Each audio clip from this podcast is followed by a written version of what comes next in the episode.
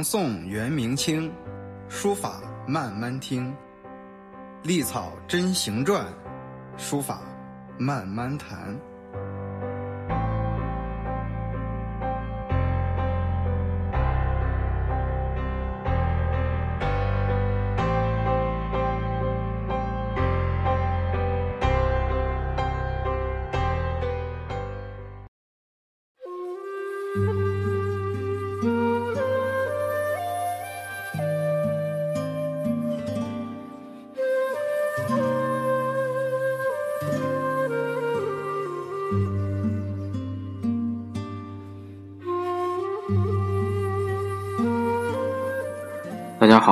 欢迎收听漫谈书法。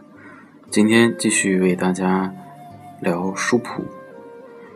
书谱呢是唐代著名的书法家孙过庭一气呵成的一个书法理论的经典。那么这个经典呢，呃，不但从内容上对唐和唐以前的书法。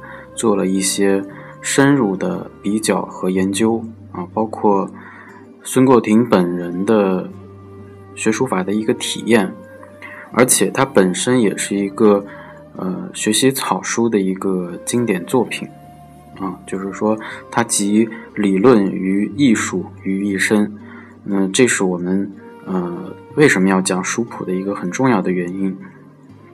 那么今天呢，继续给大家呃往后。啊，再讲一个，聊一个小段落。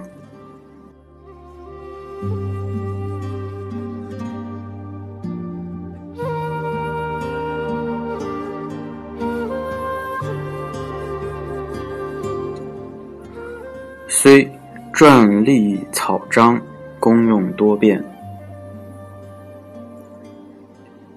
继承绝美，各有优异。篆上婉而通。利欲精而密，草贵流而畅，章物简而变。然后领之以风神，温之以炎润，鼓之以枯静，和之以闲雅，故可达其情性，行其哀乐。验造诗之书节，千古依然；题老壮之一时，百灵俄顷，嗟乎不入其门。巨亏其傲者也。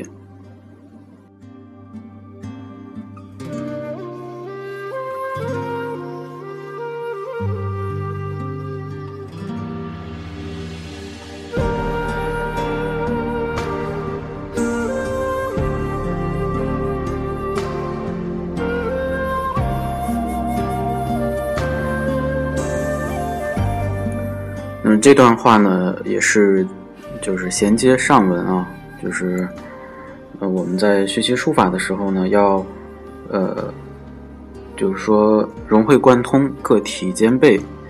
那么今天的这段呢，它主要讲了这几种字体的一个呃表达出来的一个特点啊，就是说虽然啊篆书、隶书、金草、章草。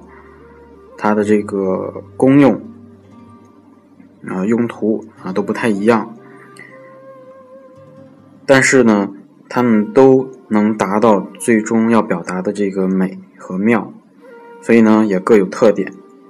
那么具体的特点是什么呢？比如篆书啊，篆书呢崇尚这个委婉通畅，隶书呢呃比较的这个精细。缜密。那草贵流而畅，这个草指的是金草啊，就是贵在流畅自然。章物简而变，这个章就指的是呃章草啊，就是要求这个严谨啊方便。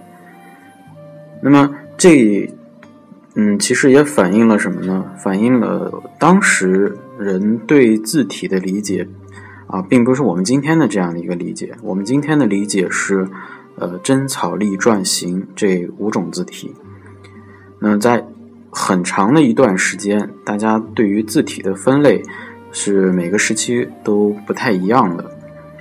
啊，因为这个唐以后还有这么多年的这个书法，呃，发展史。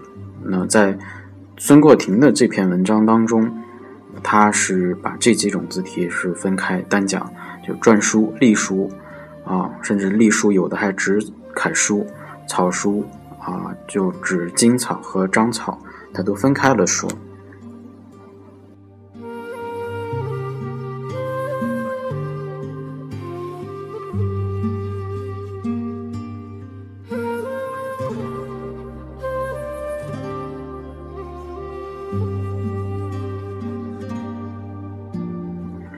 然后呢，再加上这个，呃，这个人啊，在书写过程中的一些这个情绪，包括状态，就是风采神韵啊。然后呢，呃，温通，啊，就是把这个温之以言润嘛，啊，就其实像这些话，嗯，我并不是觉得特别好用白话文去解释。我想大家应该，呃。读到这些古文的时候，应该就能理解他要讲的是一种什么样的，呃，什么样的这种美，啊，就是翻译出来反而觉得特别别口，就是，呃，古之以枯静啊，呃，柔之以娴雅这些这些，嗯，非常美美好的这种表达，呃，所以呢，这些表达呢，都是跟作者的心情。啊，包括作者的情绪，抒发作者的这个喜怒哀乐哀乐啊。那我们通过这些呢，来检验什么呢？用笔浓淡轻重的嗯不同。那从古到今都是这样的，所以我们说书法它不仅仅是把字呃写漂亮这么一个简单的理解，那它其实代表的是。呃，书写者个体的一个情绪的表达啊，至少是一个情绪的表达。那所以说，从古到今都是这样。包括我们今天，我们为什么要学习书法，要欣赏书法？首先觉得美，因为它给你一种享受。那么再透过这种享受去了解，呃，书家作者本人所反映的呃情绪和要表达的一个重点。所以说，嗯，体会什么呢？体会老壮，老就是指老年啊，与壮年书法意境的差别啊，就是说，呃，因为它本身是一个很短暂的一个过程嘛，啊，对于人来讲，它一定是人书俱老的过程，所以每个时期啊，每个人书写的，呃，首先字形体态，它其实有很大的不同。那么确实是这样的啊，呃，我们去看，呃，别说远的，我们去看近代的书家啊，他早期的作品和他呃中年作品，以及到他晚年的作品，嗯，都不一样。那比如说举个例子，差差别最大的就是我们熟悉的呃这个弘一法师啊，他的书法在呃少年和这个。成年之之之间本身就有很大的变化，再加上他，呃，出家之前、出家之后，啊，书风大变，但是我们依然能通过啊字体笔触的这些呃蛛丝马迹，能找到一些渊源。这就是我们学习书法，嗯，把它作为一种生命体态的一个。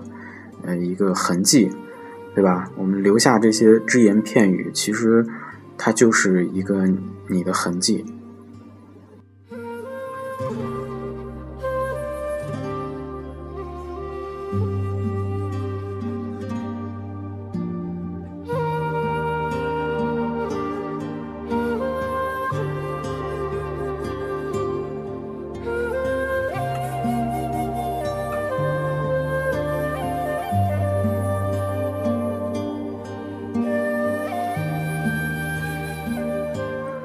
所以说，这个学习书法呢，呃，其实是一个看似门槛很低的一个一个爱好，啊，就是我们很容易会把字写好看，呃，写的很有这个呃有形有模有样，但是呢，最终它是否能呃真实的表达你的这个你的神采、你的情绪，那么这些就是你需要去慢慢琢磨的，也也是学习书法我认为最最有乐趣的一个阶段。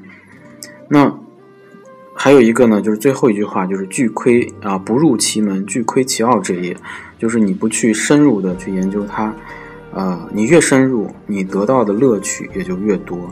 嗯，你如果只是呃呃外行凑热闹，内行看门道，那可能呃离你所要理解的书法可能还比较远。那么另外一个呢，也也要就是说，呃。嗯，跟大家分享一些这个我看到的一些呃习惯吧，就是呃我们要勇于接收这个我们陌生的东西啊，就是很多朋友在学习书法的时候呢，是这样的一种状态，就是啊老师我不懂啊，怎么办呀？啊对吧？我不懂啊，我就不接受啊，这种心态其实是最要不得的，就是因为你不懂，你写不好，所以要去写。呃，要去暴露你的问题，呃，不管是你的朋友也好，同学也好，呃，师友也好，他会根据你的书写和反馈来做一个对你的评价。那我我觉得，就是任何呃渴望学习的人，都是希望得到的是呃大家的帮助，而不是那种浮于表面的一种赞美。我想，这个，呃，赞美呢，只是一种见面礼式的鼓励。那最终改变你的，其实恰恰不是鼓励，而是鞭策。所以呢，呃，孙国庭的这个文章很好，他其实照顾到了我们学习书法的方方面面。嗯，从这个字体到人的性格，到情绪，以至于到。这个写好字的诸多条件，嗯，这篇文章涵盖面是非常非常广的。好，那么我们今天呢，就给大家分享到这里，希望大家多多留言，呃，提意见，然后给建议，谢谢。